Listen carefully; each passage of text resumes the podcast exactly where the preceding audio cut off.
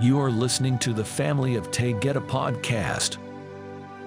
Message from Neioh, Antarctica. Friends of Earth. As you live daily on various areas of Earth, understand fully that no one reading this communication is on the vast continent of Antarctica. Having remote areas where humans never dare to explore in leisure, there are many that are on missions of light. These white hats from the Pleiades and other Elohim races that we have shared, are there frequently and in great numbers. Cabal bases are also scattered throughout the area with only 200 left as the light takes over in great numbers. The Galactic Federation has bases throughout the planet. Some of the finest and most luxurious are beneath the ice in Antarctica.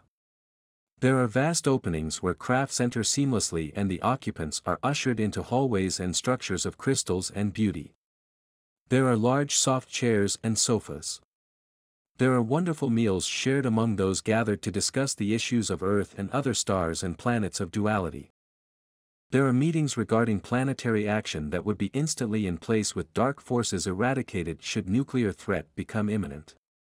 White hats arrive from military positions around the planet. There are always representatives from Elohim races that are acting on your behalf in high places of power on Earth. They blend seamlessly with others and get their work done as they vanish to meet on crafts and in higher-powered operations beneath ice and mountains. Another covert operation is the constant monitoring of clone activity. Having many secret facilities for product replacement of humans has become a large undercover deception that the planet is undergoing.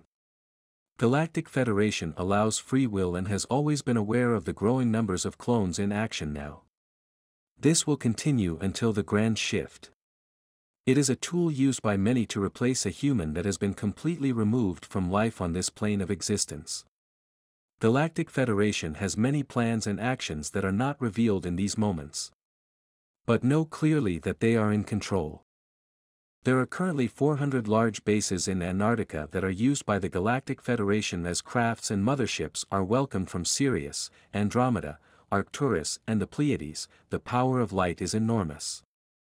Great discussions with commanders and elders brings a unity of wisdom as we move toward a peaceful galactic civilization. There are under-ice compounds where evil entities have been held.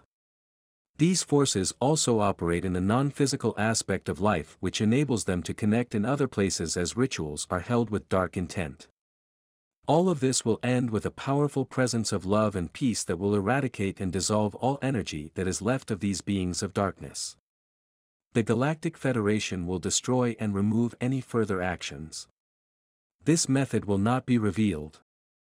Antarctica is one of several openings to Inner Earth.